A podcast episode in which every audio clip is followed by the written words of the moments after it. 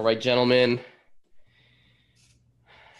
Hector, we got we got Bob Wing and Ryan Balfont joining us tonight. But first, I gotta ask Hector, what are you drinking tonight? That's what's more important here. Oh, oh my goodness. Fancy. Wow. Fancy. Fancy. What is that? Tonight. Old Parr. Old Parr. What is that? Whiskey? Cognac? It's scotch. Wow. It's scotch. I drink New Par. what what is New Par? Such a dork. You know nothing, John Wayne. you know nothing. You know nothing. So thanks, man. This this is great. It's Friday night. It's Memorial Weekend. Wait, so so Bob, you gotta tell us, is is is Memorial Weekend even a thing in Canada? It's probably not a thing. I don't I've no, we uh, we had our uh, this week we had our Monday off, and you guys have a Monday off next week. So Yeah. Okay, okay. And what was your Monday off for? honestly, I'm not sure. I think it was Victoria Day. I, what what I- is yeah. that? I know. Patriotism in Canada is not as well educated uh, as widespread for sure. That's really really funny. Oh my gosh. So, um, how's everyone doing? Hector, how are you doing? How was your week? I'm doing great. Let, let's Yeah. do some self promotion, Michael, because you know we've been doing this for five or, or six months already, or Yeah. maybe it feels longer. And uh, we have a Facebook page now called Yes. Friday Night Friday Night Live with Accountants. I guess that's the name. So if you're watching this, at least hit like to the page so you Yes. So you get a notification when this go live, just in case Michael, myself, or Andrew, or whoever forgets to post this on the regular feed, because you have to be, you have to like the page in order to get um, the the acknowledgement, the notification that we're going live with these things. Mm, Yes. Yes. Exactly. good call. Yeah. No. Th- yeah. Thanks for that. So we're we definitely have a new Facebook page. It's been getting it's it's it's got a it's got um quite a number of of likes now, which is great. And uh, and then also we try to tag ourselves and share on our own personal pages, and so hopefully the experience is the same for everybody. But um and and we had you know one of our most watched conversations just a few weeks ago when you guys had um a a few guests on and um and so it's been great and last week we had a blake oliver join us Oh, you did. Wow. yeah so that was a lot of fun and so tonight's uh, should be as as riveting because we got ryan balf and bob wang join, joining us tonight which is awesome they've been they've been regular guests Yes, sir. um, yeah, and so uh, so t- tonight we wanted to talk about the idea of um, this unique idea of uh, if if Incredibly unique. yeah, co- really unique. no one's thinking about it or talking about it at all. and what Definitely if- not live. yeah, No. not live. Yeah, no, no, not not not on Facebook Live at all. Um, No. And so, what if Uber got into the business of accounting? What would it look like or be like? What would it look like or be like? So, Let, let me get let me kick it off, Michael, Yeah, if you don't mind. do it. So a couple things. Uber, well, maybe maybe maybe all four of us. Let's talk about what Uber is. Let's kind of psychoanalyze it, the structure, what it is, what it isn't, so we can start drawing some conclusions. But beyond what everybody knows Uber for, which is transportation, Uber has expanded into Uber Courier. Yeah. So Uber does package logistics, and then also Uber Eats, which they do food delivery. So although these two things seem very close to, uh, you know, driving cars and, and, and taxi, it's not that far fetched that Uber, Uber, the company Uber, could use the same platform to get into any industry. Now, obviously, you know, between transportation and accounting, there's a big gap, but the platform, the concept, is what we like to talk about. So let's start with what is Uber. So who's a who's an avid Uber user here? Ryan, you're from New York. You probably use it quite a bit. Uh, maybe you break it down for us. What's Uber in your perspective? All, all the details. Yeah, I'm more of a Lyft guy just because at some point at some that. point Uber Uber didn't allow you to uh, add tips on the it, like within the app. You had to you had to if, if you wanted to tip you had to have cash and i never carry cash around. So i just always used lyft. Um, but i think uber now lets you tip in app uh, but you know i just developed sort of a loyalty to lyft but they're the same thing um, So for, for the people watching and listening, keep track of all these tiny details. They seem like they're not a big deal, but they are. Okay, so the user wanted to tip the service provider digitally, not with cash, because we wanted to use the convenience of the app, not only to pay for the service, but also to pay for the additional satisfaction of the service. So I want to keep all these things in mind when it comes to us breaking it down for accounting services. What else, Ryan? I think uh, they're they're essentially the same thing. I know Uber has more demand. They they own the majority of the market share, um, and uh, it, it, I would kind of compare it to like a, a PC Mac thing. I think uh, you know the majority of riders just flock to Uber because it's it's more popular. Uh, I think they came out first and I think the Lyft riders are more like, you know, they wanted to do something different. They didn't want to be followers per se, um, and Lyft's competitive advantage, from my perspective, a lot was always uh, like better, uh, providing better service. Like just just based on my experience, the the the drivers for Lyft were always super friendly. They went out of their way to uh, make sure that you gave them a five star rating. Uber kind of just was like you could tell a lot of people, a lot of drivers were just there to make some money. Um, so I always thought the the customer service was a little bit better with Lyft compared to Uber, but nowadays if you're a lyft dri- uh, if you're a, a lyft driver you're probably also an uber driver and you just have both apps uh, active at the same time so they're really at at this point they're really the exact same thing there's really nothing different Ryan, Yeah. at some at some point, didn't they have a rule where if you're a Lyft driver, you can't be Uber or vice versa? Like that, that was in place at some point, right? i think so yeah i if my memory serves me correctly i, I believe there was some clause where you had to choose one or the other Okay. Um, so either, oh, another big component to this is airport restrictions. Um, like I, I know in Vegas, I, I, I don't know how it is currently, but I know a lot of airports place really strict restrictions on um, ride sharing. So uh, a couple of years ago, some wouldn't allow you would get fined if you pick somebody up at the airport, but now they have like these designated, um, you know, parking garages or spaces within the airport that's designated for ride sharing. Um, so, yeah, I mean that that's basically all I know. I'm not like a an avid avid rider whatsoever, but that's just my that's been my experience thus Not, far. well, not sure if you guys knew, but Vancouver doesn't have Uber. It's one of the first, one of the last holdouts of, uh, of this whole app. And what the, the- is there an alternative, or you have to use taxi? you have to use taxi, and even the alternative Wow. is basically following the taxi leg- taxi legislation, where all the drivers need to have a chauffeur's drive dri- uh, license.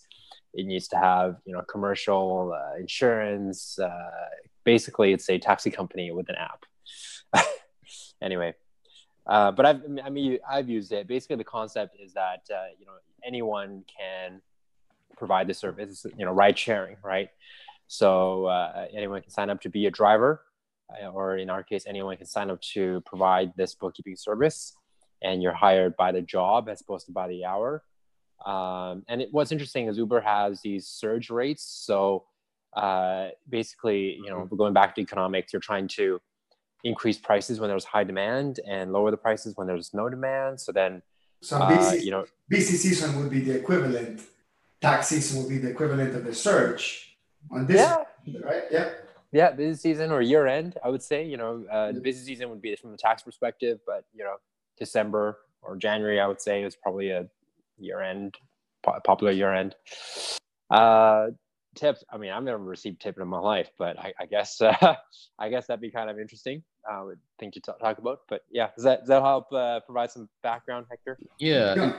Yeah, Michael. What about you? What are you? I would. I'd say I'm. I. I'm very. Um, I was surprised at the ways different people use Uber as well to do other things that it's not meant for, but it will do.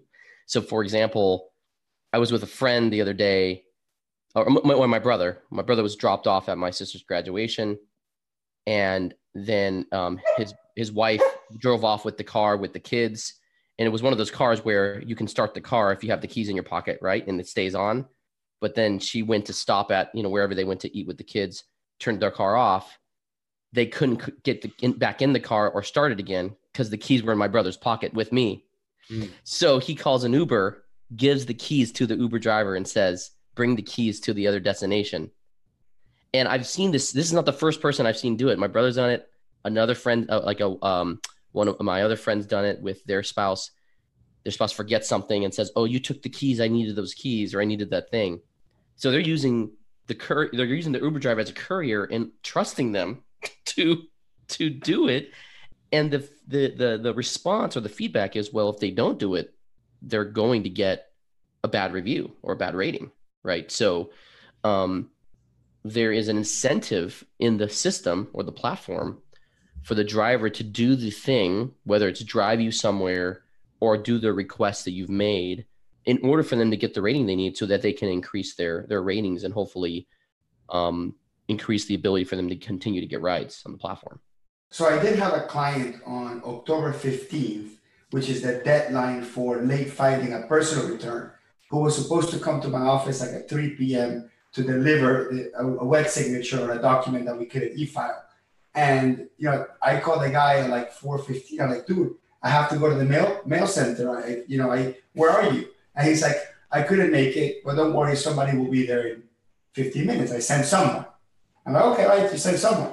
And the guy shows up and he gives me the document. I, I, I, I ask I asked the driver a comment about, you know, about, about the person or something. And the guy's like, I don't know, I'm an Uber driver. you know, I, I didn't even know that he sent signed tax returns with an Uber driver. And this is my one of my highest net worth clients. Like this is not like the guy, like he's giving away a tax return with a bunch of information about 30 companies. I was amazed. I was completely amazed by it. And that, this was like a, a year and a half ago, maybe like two years ago. So the Uber courier wasn't even a concept that that was at least in my city. So obviously, I think the misuse of Uber as a courier led them to say, "Hey, we can do courier." right. So what what else? One one thing I wanted to mention that you guys did it is most people when they look at Uber, they're like, "Oh, they're the replacement of the taxi," and then you, you break it down and say, "Why is Uber better?" Some people say it's cheaper, and that obviously that's always good. But assuming it wasn't cheaper, assuming it was the same price as the taxi, I think people would still use Uber. Mm-hmm. I, I, don't think pricing is the main reason mm-hmm. why people continue to use it. I think the reason use Uber because there's very low friction yeah. for the transaction. It's whip out your phone, put an address, press a button, wait. You get live feedback. It's letting you know what's going on. It gives you the phone number of the person. Even if taxi went went to compete with Uber with pricing, and taxi became, let's say, half the price, you still have to wait a long time to get a taxi. You don't get a status of where they are and how long would it take to get there. You have to raise your hand in a corner somewhere in New York until somebody picks you up, right? So that's another concept that you want to think about. The success of Uber is not just price. In and like you said, in many situations with surge, you pay more with Uber than you would with taxi. And in many cases with shorter runs, taxis are cheaper, mm. right? Because Uber has a higher minimum and taxis start like like three dollars plus whatever per mile. So if you want to go really short, a yellow taxi, yellow cab may be cheaper than Uber in New York, for example, for a couple of blocks. So also you get the history of everything that you pay, everything that you bid. It's convenient if you want to get a reimbursement, if you want to give it to your employer. It's convenient for like tax and stuff like that. So Uber is more than just the replacement of taxi. Right. And that's and I think a lot of people don't see that. What, what else is Uber doing that's interesting? They do sharing. So now you can do ride sharing where you can elect to be in a car that m- might have an additional person or two that you don't know where they're going, and it may delay you, or you can pay cheaper. You can split the bill with another Uber Uber account, Mhm. So you can say, "Hey, we're going to split this fare with another Uber account." So you've seen how Uber has really mastered its craft and done all sorts of interesting things. So is that enough context for us to move into the accounting? Yeah, well, and I think I mean the last one is now they can now deliver McDonald's to you, and that's the gold. That's the gold for for for the uh, uh, the non-confessing McDonald's lovers. I know you're all out there. You're all out there. You all eat McDonald's. No one's better than anybody else, and that's the gold. Is you the fact that you can get that in, indulgence at any time, basically at any time, to your doorstep. It's like five. It's like five bucks, right? Like you pay like five. You pay like five bucks, right? Yeah. And you don't, you know, at you know, you're sitting in your place at eleven o'clock at night, you and your buddies, and you're what we want not just you don't have to just order pizza now. You can order anything that's in your area. Anything. And that's the friction they removed is, oh man, oh yes, I can get that without having to wait, or I can get Taco Bell or whatever it is. And that's amazing. Um, when that place does not have a delivery service, they just outsource to Uber. So you don't I- have to have a delivery service. Yeah. I like to add a little bit to that. I have I, I don't specialize in restaurant. I have one client that has five restaurants, and that's why I have him as a client because otherwise I probably wouldn't. Because the restaurant's not my specialty, but it gives me enough volume that I sit there for like six days a year and just kind of help him get the whole thing done. He has DoorDash, Uber Eats, a whole bunch of things, and I ask him, "Is this a good business?" And he says, "No." Like when you look at gross margins, Yeah. look at like I was trying to be the hero and prove to him that this is not a good business because they take like 20%, some crazy number like that. And he says, Well, you know what it does? It keeps my kitchen busy, it keeps my lights on. And the best thing about it, and I think Ryan talked about this, is they they have a little tablet. They have a, a DoorDash has its own tablet. It's not like they go into their cell phone and they launch the app. No, when you're a restaurant, they give you a dedicated tablet that all it's only meant for that Wow. right? So they spend so they spend 100 bucks, 120 bucks in a tablet, and they reduce the friction of the person having to open the app. So the, the restaurant owner can turn on and off the ordering. Oh. So when they're busy, they can just turn it off. I said, look, it's great.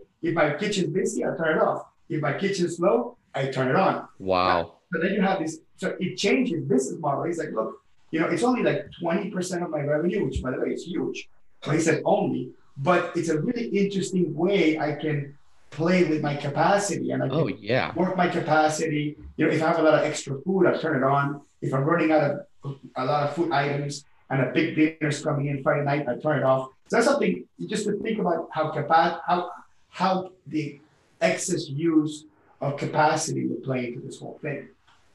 Oh yeah. It's a, it's a manufacturer's dream too. That's a manufacturer's dream. Um, if they can figure that out, and restaurants now can figure that out with DoorDash or Uber or something like that. So we we were thinking about it from the cons- the consumer, the, the the one who consumes the service.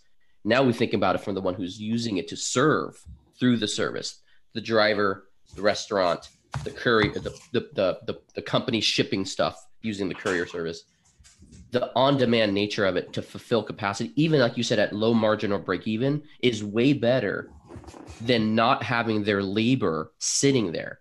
And that's that's the um, you know if you're if you're a good CFO in manufacturing, that's been the rule in manufacturing the whole time. That's why companies take low overhead or break even items in production because if the lo- every hour, every minute their production, their conveyor belt is not running, is labor and time that is wasted, completely wasted.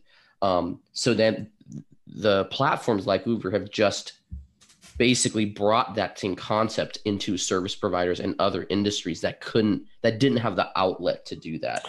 And that is The, another way to, to look at it, and, and I have a, a friend that's kind of creating an app and he really understands it, this industry. So a lot of times Uber and Skip the Dishes and DoorDash, they actually cannibalize uh, takeout. And takeout is actually a pretty high margin, you know, item because you, you don't have the, you know, server labor associated with it. So you know these people are lazier you know instead of getting takeout they just get order delivery so instead of making money you're actually you know making less because of these um, delivery services so that, that's another way to, to look mm. at hmm. some of these things hmm. so okay so so i think that we let, yeah. let's let's break it down in three dimensions so let's let's brainstorm we don't have the answers we're just brainstorming let's brainstorm of what would the experience look like to hire an accountant or a bookkeeper through an uber like app so we'll do it from the customer's perspective each of us let's just add something then we'll talk about the provider.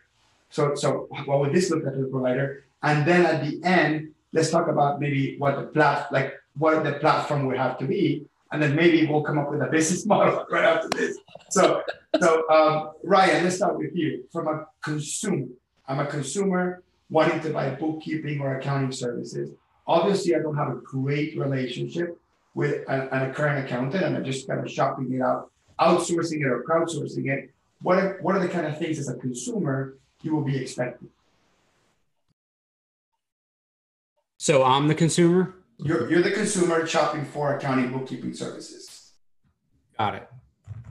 Um, so I would be expecting a lot. I'd be expecting somebody that is a CPA, um, that is certified. Are we are we not using QuickBooks here, or are we just talking general? No, let's don't use QuickBooks. It's yeah. inter, this is an international uh, phenomenon. So, yeah, so it could be anything, right?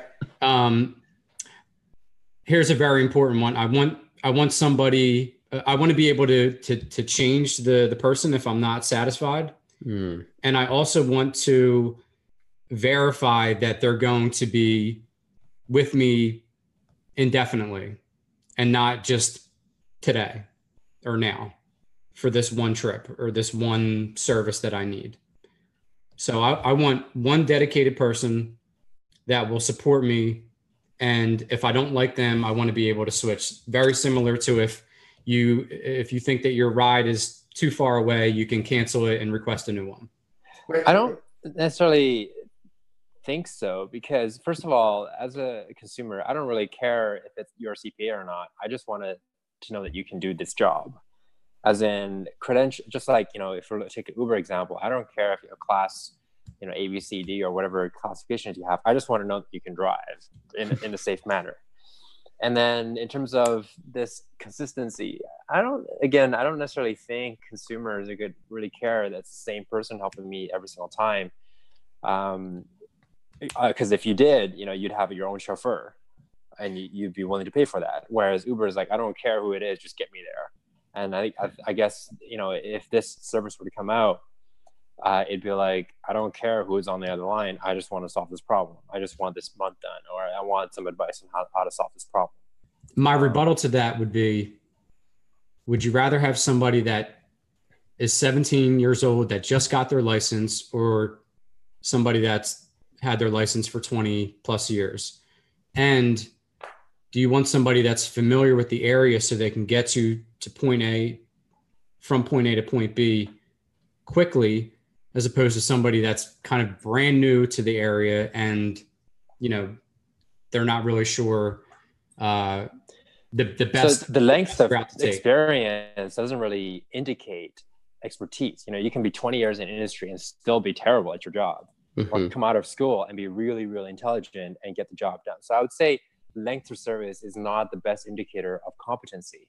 And in terms of um, familiarity with area, well, that's what the app's for, right?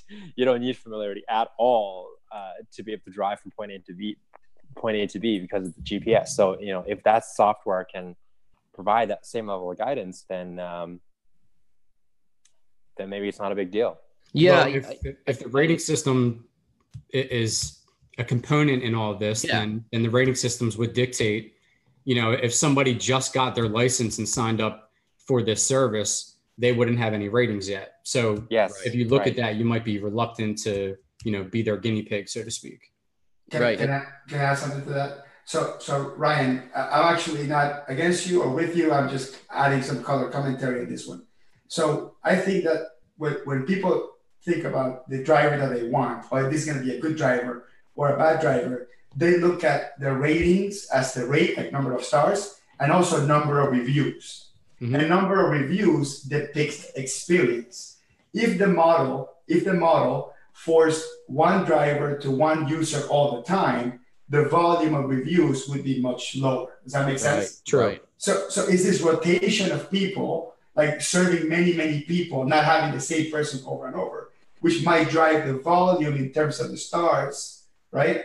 And then potentially give you that review, that coveted high volume, high uh, rating review they're looking for. So I'm just kind of adding some commentary to the concept of having the same person over and over. But Ryan also added one, one more thing, like uh, Ryan added one thing that I really love. He says, I like to have the the let me see. I like Option. to have I like to have the same person over and over, but I like to quickly s- switch if I'm unhappy, and I don't want to be the one firing them. I just want to press a button and not have to. De- but that's that friction is a big deal. Yeah. A lot of people don't fire their accountants because they don't want to have the conversation. Think about it.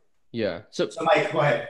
Yeah, I was going to say so that that's a great idea. So yeah, so Ryan, you're approaching it as like what I would like. I'm thinking I'm trying to relate this back to what Uber allows us to do or Lyft allows us to do. So like on Uber, I, I don't remember that I've even had the opportunity to choose the driver. The driver chooses me actually. And then if I want to cancel the ride, I can click cancel. But I don't even think an option is I could cancel because the reviews suck. I think it's just literally if I cancel I think it's for most right drivers, uh, writers who are new to the platform, they actually get dinged on their own review as a writer. So if you think about the same thing, you actually would, you yourself as an entrepreneur or a user of the platform would actually have a review yourself. So the QB Live person would be able to see, do I want to accept this writer or accept this entrepreneur to do their books, which would be very interesting um, yeah, that would be very interesting. Like, do I want to accept the call from this person? But yeah, so last time I used Uber, I mean, I use it a lot, um, especially when I'm traveling. I don't remember ever being able to choose the driver, and sometimes I wish I could because the moment, and I should maybe I should have gone back to the app and looked because I hate it when the app doesn't tell you if the car is smells like smoke. Mm. And I've jumped into that and I go, I did not want to smell like smoke at the end of this ride, nor smell smoke for the next 15 minutes or 30 minutes. How would you know? How, how, how, would you know, Mike? How, how, okay. So how would we solve that problem and not smelling like smoke?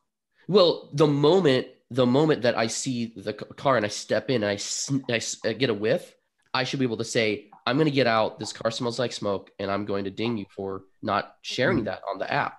Okay. So the same thing with this experience. I want to be able to say, "Hey, this account you gave that I got from through this experience was really mean to me or rude to me and I'm going to put that in a review or I'm going to post that immediately and be able to end the call and immediately get another yeah bookkeeper. I think that's really interesting. I think this is probably yeah. moving from a different perspective, but the fact that you can rate your customer, I think is really interesting because there are some really rude customers out there and and the the accounting community that you know the servers should be able to know like oh this guy is a you know the pain i should be careful right uh, i think that's, that's a really interesting concept yeah, I think there would be much more a higher volume of negative reviews when accounting practitioners are rating business owners as opposed to just regular, you know, citizens that are trying to get from point A to point B.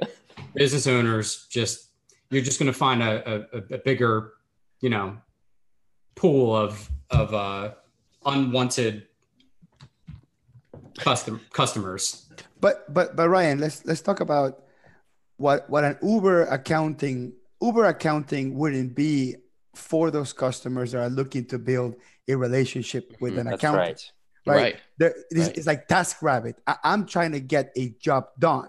Right. That's right. Now we are we go to all the conferences and we're brainwashed by all the thought leaders and all that stuff. So the concept of relationship and advisory, it's in top of our mind. And sometimes we project that upon our customers and we think that's what our customers want. And, and in the long run, they do. In their hearts, they do. But in the immediacy, we really don't. You know, I was just in Chicago a couple of weeks ago. I was trying to get to the improv show and back to the hotel. I wasn't really thinking about anything else beyond that. You know, and and, and if Uber gets into this business or an Uber type of company it is, I don't think it's going to be about relationships. And the other part, I think Mike was talking about being rude or not being rude. We're also making the assumption that when you hire this accountant through Uber, you know, will you even have a conversation with that person? Mm. 'Cause We, we, Wow. because we're, we're assuming that this is going to happen. But could we hire someone that we just give them access to QBO? We send a, a, a list of what we need. They reply back to the same app and say, what about this? What about this? What's line A, line B? Oh wow. They get it done, and you don't even have to talk to the person because there's going to be a group of customers, I assume, that are going to not going to want to talk to their accountant or their provider. oh yeah. Think about it because they don't have a relationship with you anyway. So why do they even want to talk to you? Now imagine you're a brilliant accountant and you barely speak English. That's even a worse problem, right? but but think about it. You could be a brilliant accountant, right? The, the person that reconciles, solves the problem, ev- everything, right? G- Gets the books a beautiful tax return, everything, but can't communicate with the person via voice, but could essentially do it via text. Wouldn't you want to continue working with a provider? You know, mm-hmm. so so so we have to also think about how the customer's expectations are going to change when this Uber accounting comes out. And also, let me note Mm. something. Michael, you lost. We had a bet who would mention QuickBooks Live first. And, and Michael subconsciously mentioned QuickBooks Live. Did I say Now, that? I don't remember. it. Oh, I, you did say it. you don't, Michael? I don't remember saying it at all. Oh my gosh! all, all three of us were like smirking at you. I can't believe you just said that. So, so Bob, what do you think about this concept of do someone that hire an accountant through Uber? Do they want to talk to the person? Like, what do you think the customer again? Yeah. What is the You customer know, expecting? You, you know, it's interesting. Uber, I, I read somewhere that Uber just came out with an option that you can select how talkative you want your driver to be. Oh, shit. really? Yeah. Did. yeah, I'm, I'm not even kidding. Like, apparently, you can pay a premium and say, "I want a quiet ride," and you and you have to pay a premium for that. Premium for a quiet ride? Uh huh. you kidding me? Uh huh.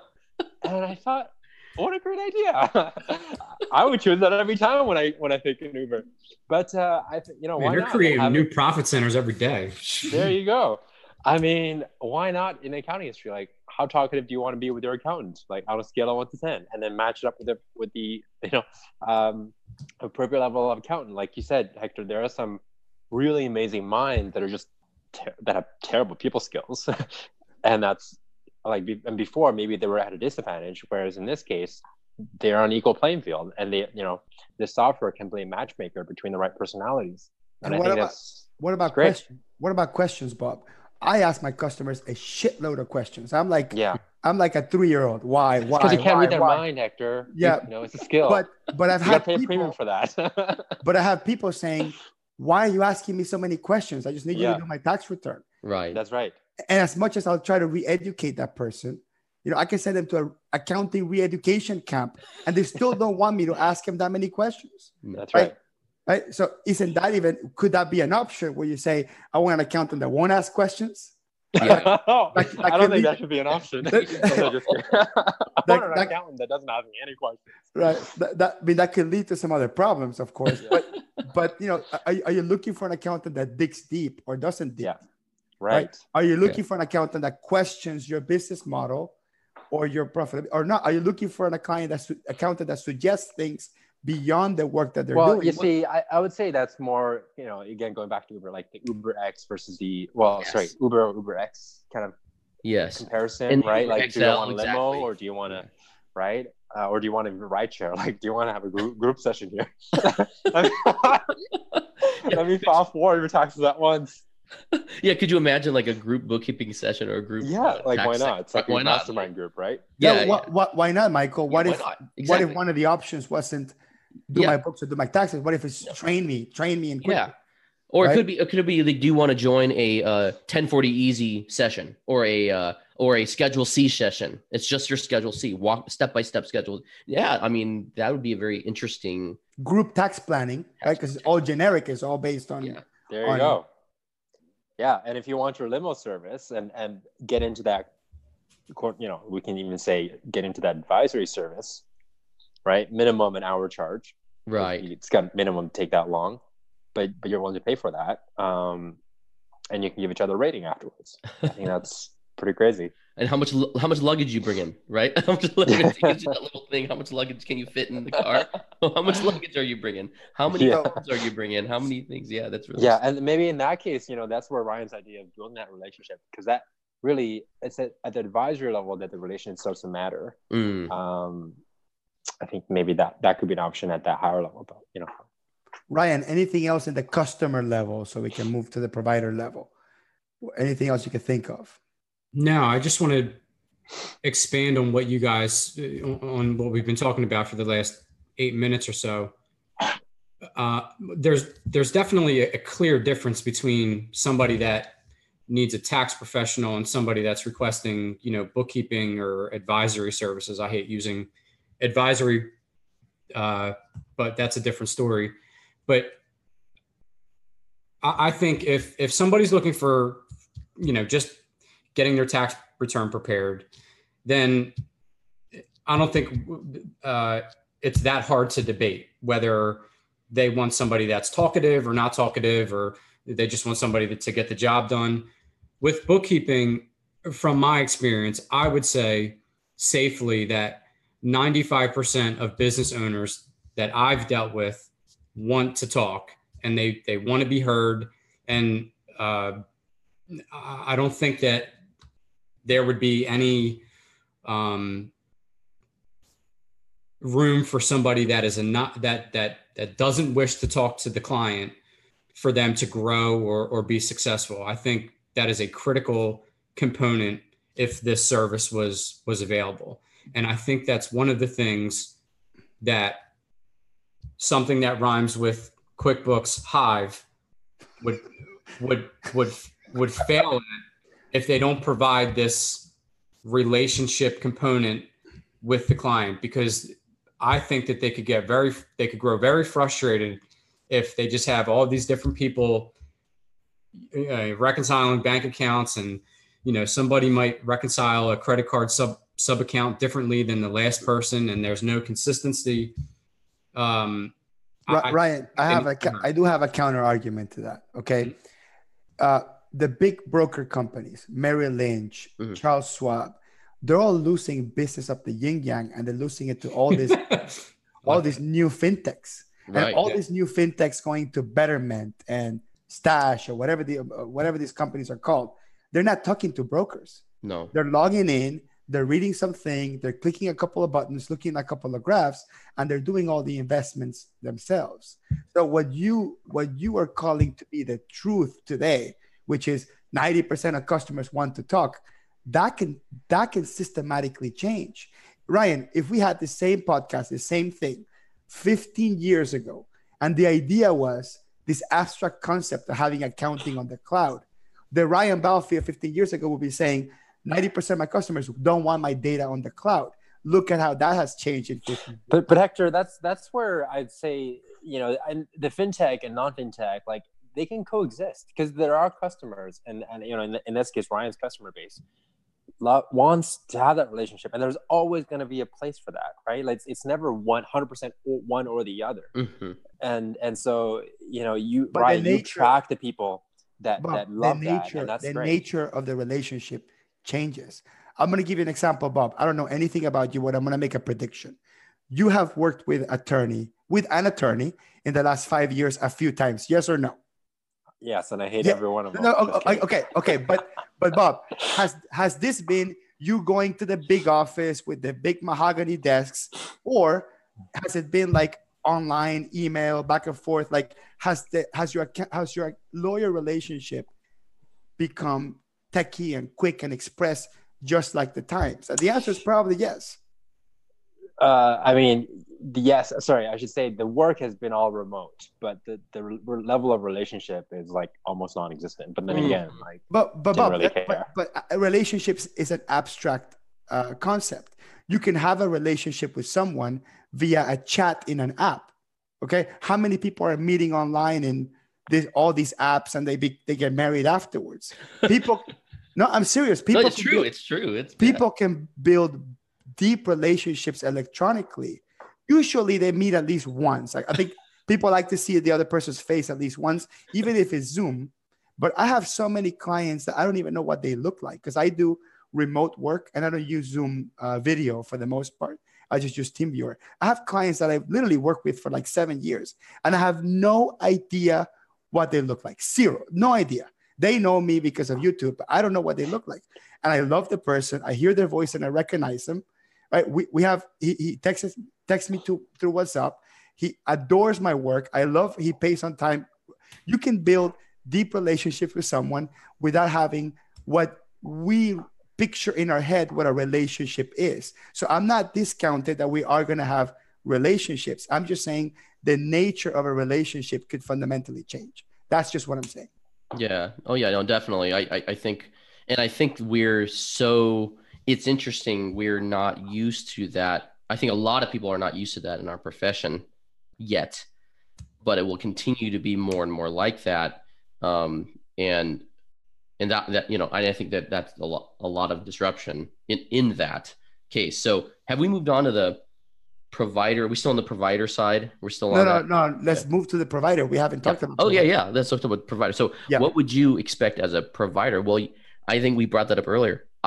I, I, would want the ability to rate who I'm working with, put a review, and you know what's funny? I don't know if you, you if you you have been tempted by this, but right now, if you have a if you have a customer that doesn't pay you, is mean to your your staff, the most recourse you can get is fire them or potentially even you know sue them.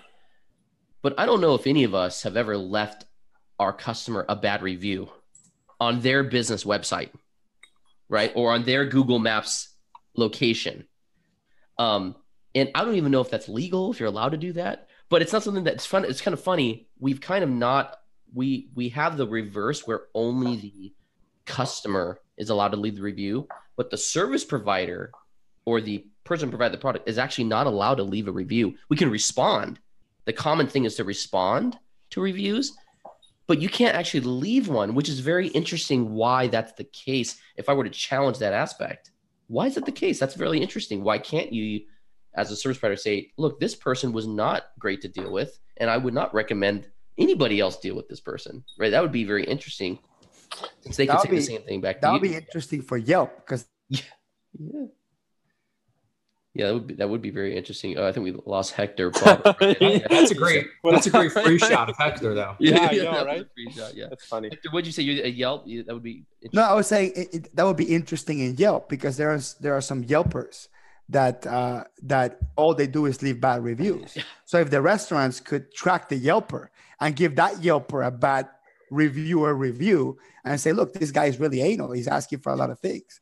Like there's one Yelper that uh, my customer was my client was telling me. There's one Yelper that all he does it goes into restaurants and checks if they are um, ADA compliant, like with a wheelchair accessible and he always dings the restaurant one star review saying non-ADA compliant, like the toilet paper height or the ramp to get into the restaurant. That's all he does, and he's famous in South Florida for it. He has brought lawsuits to restaurants. Like they fear this guy. It's a guy in a wheelchair that all he does is go to restaurants that give him a hard time for the handicap accessible ramps and all that stuff.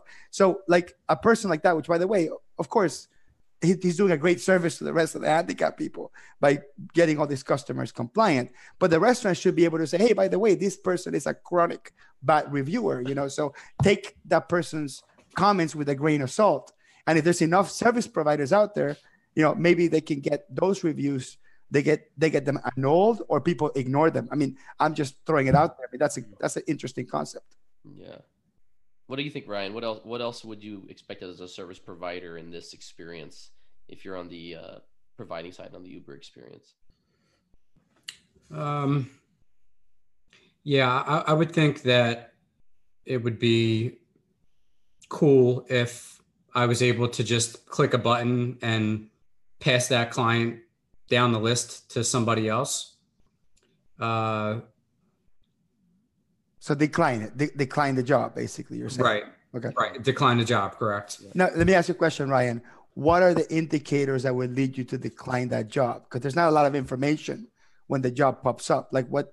Just give us a, a quick, high level things. What would the customer have told you, or what have you learned about that job that will drive you to decline it? I guess it, it all depends. It, it- I can't come up with a, an example off the top of my head, but I would think, um, you know, maybe Maybe tell me what type of jobs you decline, and that will give us an idea. What are the type of jobs that you say no to immediately? trust accounting, Hmm. Um, So it's a niche, a niche industry specialty type of thing. yeah, but I, I would think that if there was something in place here, then you know somewhere on your profile you would indicate whether you you know want to deal with law firms or not. So that wouldn't even get to that point. Correct. but you know, but maybe um, you, we've all seen this. You you could uh, you can have an, an engagement or onboard a new client that has you know a very simple LLC just started, one bank account, and then uh, a half hour into the conversation, they actually have you know three other holding accounts and they're using their personal credit card and they're commingling funds and uh, you know it, it just turns out to be an absolute nightmare So, Um, so we so we taken the job. yeah We looked into it. You said 30 minutes, but it could be longer. It could be shorter. And at that point, we realized that what their expectations and the scope is not there, and you can just turn it back and send it back into the into the world. Now, what do you think? Yeah. What do you think that would do to the consumers that are sitting there and explaining their problems to two, three providers? You think they would stop using that app, saying, you know, this is not working for me. People are declining me. yeah i think it would be hard for the app to rebound from that because the consumer already has you know a set price in mind that they thought they were going to get service for that particular rate now if if they if they get kicked back into the queue um, because they have a more complex situation then if if that's notated on their account then they're going to have to pay a higher rate in order to to get this the, the the level of service that they need. So it could be a huge sticker shock for them because they already have that one price embedded. You know just like any any quote you get if you get a, a quote from a landscaper for a thousand dollars and then they come out and they say oh actually you know there's a slope in your yard and um, you know blah blah blah there it- it's actually going to be 3500 and you're probably not likely to proceed and you might just go with a brand new you know go out and get brand new estimates from other companies or, Bob. or other services Bob, what about you? What do you think about that concept of the scope taking the job? Yeah, the job? Um, I think that you raised a really interesting point. Uh, before I get there, though, there's a few things that we had discussed that I just want to summarize. Um, you know, the rating thing was important. Uh, the matching of personality, again, is super important. You know, being able to choose how talkative you want your client. Uh, but I think you know this app is going to run into a big issue in terms of pricing and scope because at the end of the day, it's not Uber. It's not as simple as driving from one place to the other, right? It's it's all these customizable uh, requests and all these variable issues that you know if, if this app quotes one price, then then um, th- then the, then the service provider thinks it's a different price, then there could be a huge mismatch from you know in terms of compensation expectation, right? so yeah, I wonder how it's going to work. You know, maybe the app pays the provider by the hour and they take the risk of pricing at a certain level, or you take a percentage? Like, I think it's going to be very, very difficult. And I think, uh, you know, without some sort of really amazing pricing mechanism, one side's going to get, whether it be from the customer side, paying too much, or from providers earning too little. So I think I don't know the answer to that one, but that's a big, that's a huge challenge. Yeah, it may it may need to take an an Upwork kind of um, approach where they they show you the pricing that you know that you they show you the pricing that um, Uber does is where they show the pricing to the driver. Do you want to pick this ride? Uh, do you want to take this service? And then the the rider gets in. But if the rider says in the midst of it, "Oh, I forgot to tell you about Schedule D," or "I forgot to tell you about this other bank account," just like when you're in a ride, oh, I forgot I need to stop at this other place and it's kind of a little bit off the beaten path. You actually have to add it in the app and get charged more. So it actually, does that on the fly with you. So there would be a component as a provider where I would want to know the price that I, the general range of price I want to get paid, I would, would get paid, um, whether that's a percentage of the fee or fixed fee or whatever. And then I would want to know that I can I can I can add this customer can add services and I can either decline or accept in that because the Uber driver can decline if, if they can't if they can't take you to where you want to go they can say look I can't drive you to that other spot so we Right. I, I can I'll stop right now and drop you off you know. Um, and so that would be very interesting. Actually, that that raises a good uh, Yeah. good point. You know, skill level. Like yeah, I've never filed a tax return before, but I know how to use this software really well. okay, well, you better indicate that somewhere so that you don't get matched up with a client that can do that kind of stuff, right? right. Yeah, so that would that would be that would be really interesting, and I, I would expect as a provider, you know, you can outline your pricing to match what you think you're worth, so that you're almost almost like you're never given the opportunity to accept something that wouldn't fit into your price range. So, or you can say, well, I, I'm okay seeing lower pricing um, for during these periods of the day. So if it's seven o'clock at night, yeah, you know what? I, I'm not. I'm going to be okay with getting the the twenty dollar fixed service or whatever. But if it's two o'clock in the afternoon, I'm only going to do a thousand dollars or something like that. So you can almost set it.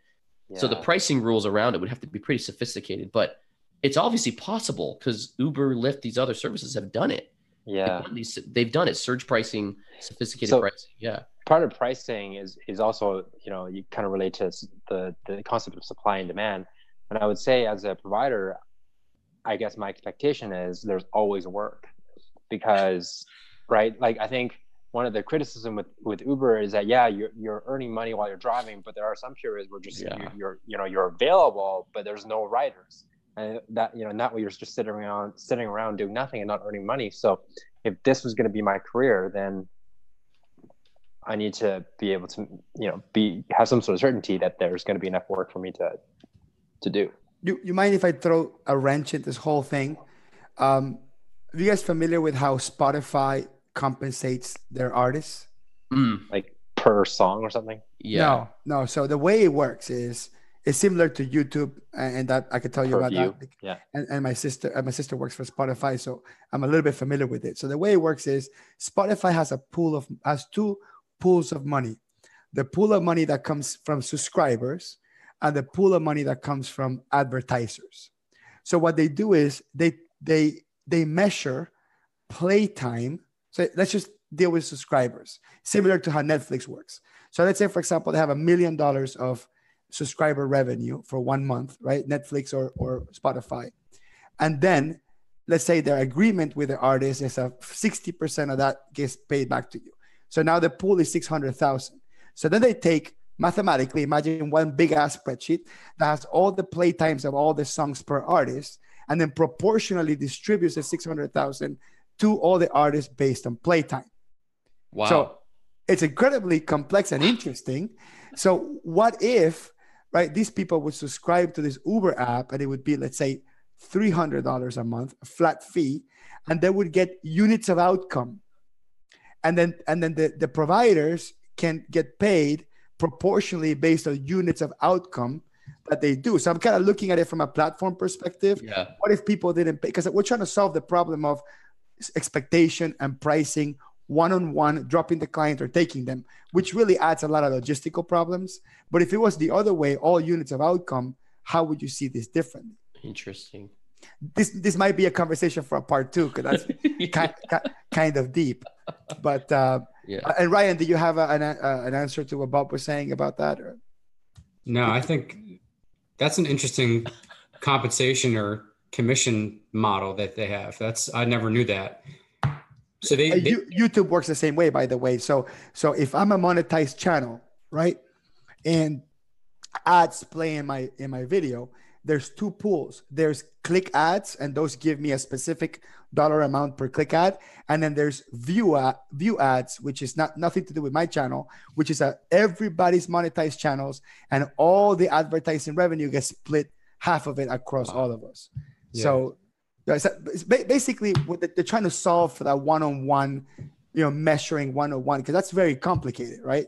I mean, we we established it here how complex this gets, you know, the pricing and all that stuff. I wonder how educated the the user or customer would be to pick up on the fact that you know there, there's definitely going to always be supply whether it be at any hour of the day um, and my only concern is you're going to have people that either just enter this game and aren't as experienced, or you're going to have a lot of overseas activity that will, you know, jump up and down for 20 or 25 dollars an hour.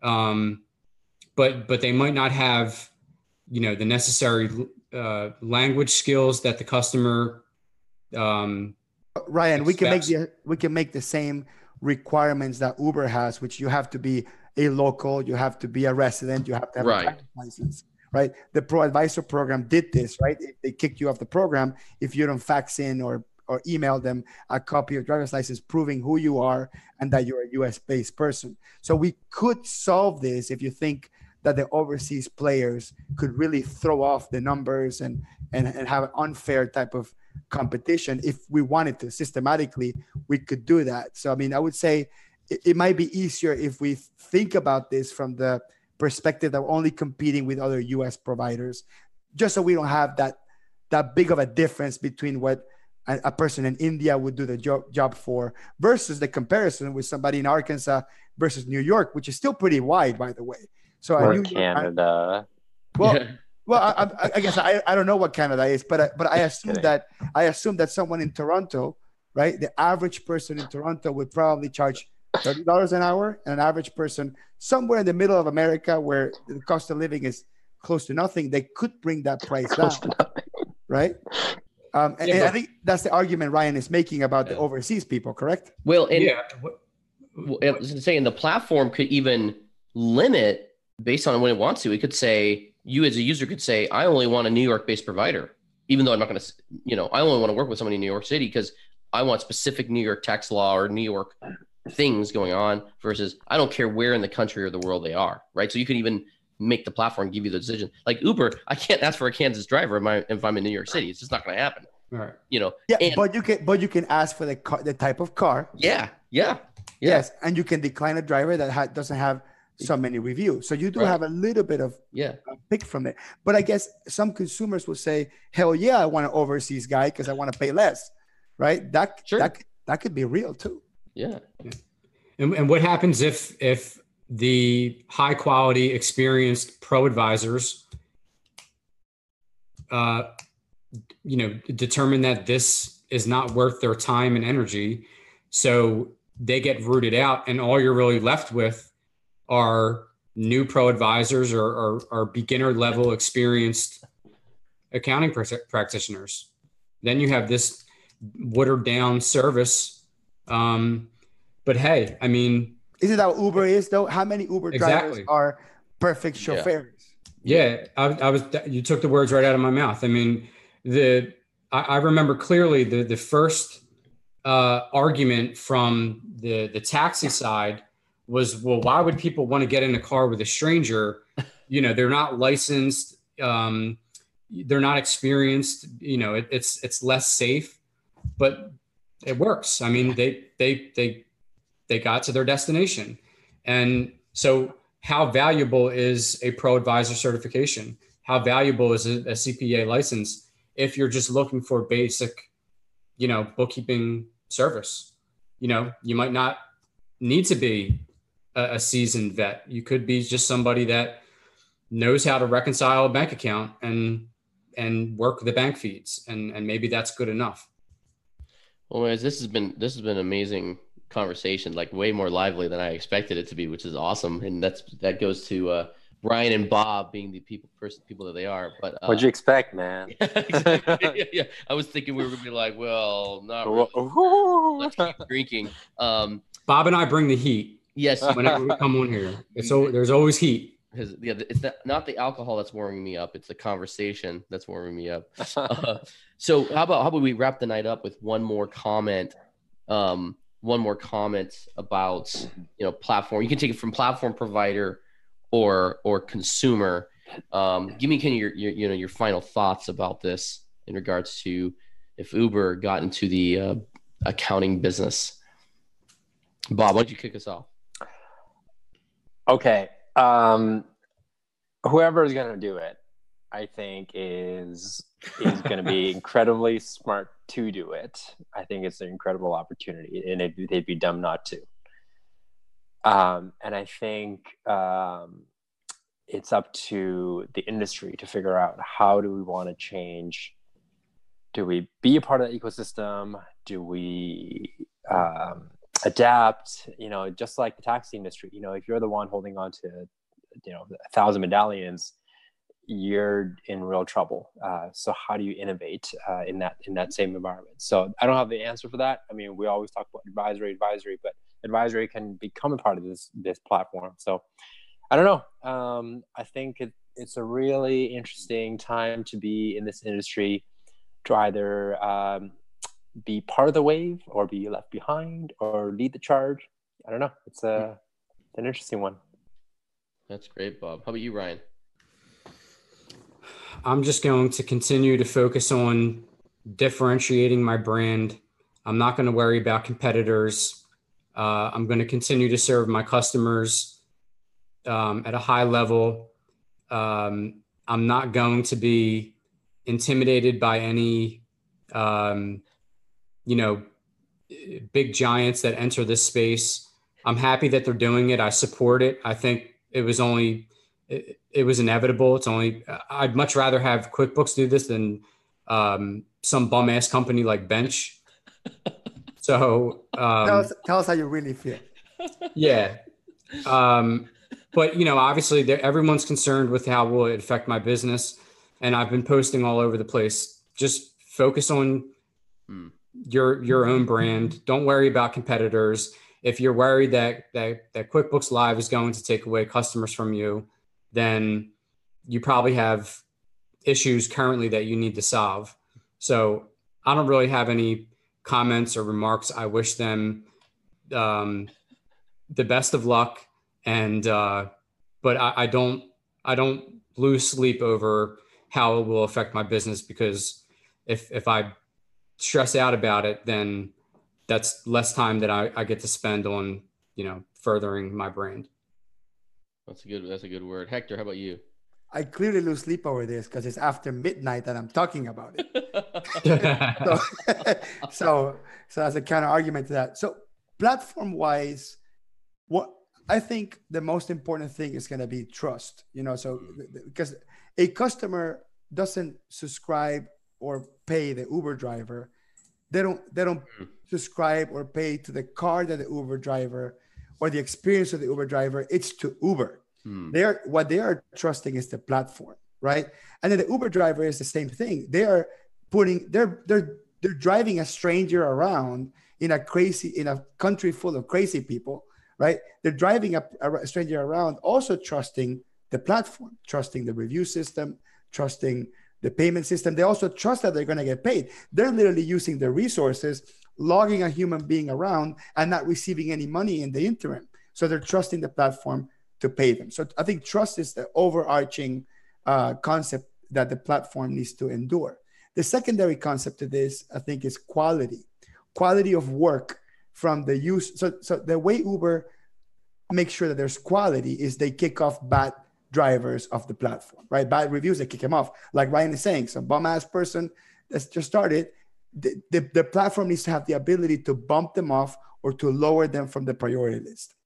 They also Uber also checks uh, people's cars, and I think they have over, other Uber drivers check the cars or send pictures. I mean, there's some sort of quality control. So I, th- I think the platform needs to do some sort of certification, training, verification, continuous training and verification, and in one way, shape, or form to be able to spot check in a meta level the quality of the work. And I know that's kind of complicated, but if you think about it, when, when you log into QuickBooks Online, you uh, have this overview button now that tells you how many accounts are unreconciled and how many uh, transactions have a negative account and how many you've seen that, right? Mm-hmm. So, what if the platform com- could, in a meta level, read somebody's, let's say, QuickBooks Online file before they work with the person, and then using some like really smart K- KPIs, see the work after and somehow be able to determine how obviously they, they, they can't tell judgment right? That, that accountant had good judgment or bad judgment that's impossible. But they could know okay they finished their bank transactions or they put vendors in all the all the payee all the payees or they don't have negative balances or everything's reconciled or there there is a very low variance between the categories and the market average you know of the expenditures i mean obviously it's complicated but but if there was some systematic way to provide quality uh, uh, that would increase the trust in both the provide in both the user and the provider to keep continuing to the platform to keep having good providers Good Yeah. point. That's great. And uh, there are just two quick thoughts um, to end this in regards to the platform. Um, you know, I, I keep going back to the thinking our firms are the taxi companies, and there's an Uber coming. Mhm. Our firms are the taxi companies. And so the war isn't for customers. It's, it's, it, that's a that's a side effect. The actual war is for talent. The actual war is for talent. The taxi companies are hurting not because customers stopped using them. It's because drivers stopped driving for them. That's the that's the ta- that's the area where we have to innovate for our firms. It's actually not around the customers in my mind. You can't serve customers without drivers. We can't serve customers without employees, without accountants or bookkeepers working for us. That's the primary battle. And then the, the last, the second or last one is we're learning through the whole economics around this now that Uber, Lyft, and everything has been around long enough. Yes, there's value for the customer. There's some value for the driver, but the platform wins out. At the end of the day, the platform is the winner. So, being the pla- creating a platform is one of the best economic models for your business if you can be that player and it's very hard only one in a billion people do it right airbnb uber um, you name them they they've come out and done the platform play. And our friends at intuit have created the platform play. They they, they went intentionally in it and they created the largest platform play. And so that would be an interesting kind of another conversation is how could one of our firms become a platform play? What would that look like for your firm to switch their your model and become a platform play? This is awesome guys. This is Oh, great I'll Michael, make that was good. That was a really. Those are two great points. That, that was amazing, Michael. And Yeah. and to your point, I'm going to recommend the book. It's called Tomorrow to 3.0 by Michael Munger, and it talks exactly about that, about the sharing economy, about platforms, and the reduction of friction and transaction costs. How that's going to win tomorrow's economy. So read that book if you like this conversation. Mm-hmm. It's fantastic. Tomorrow 3.0 by Michael Munger. That's great well thank you guys have a great night and great memorial weekend and have a great weekend bob yeah, up in canada as well we'll talk soon See you Bye, later. everybody. Bye.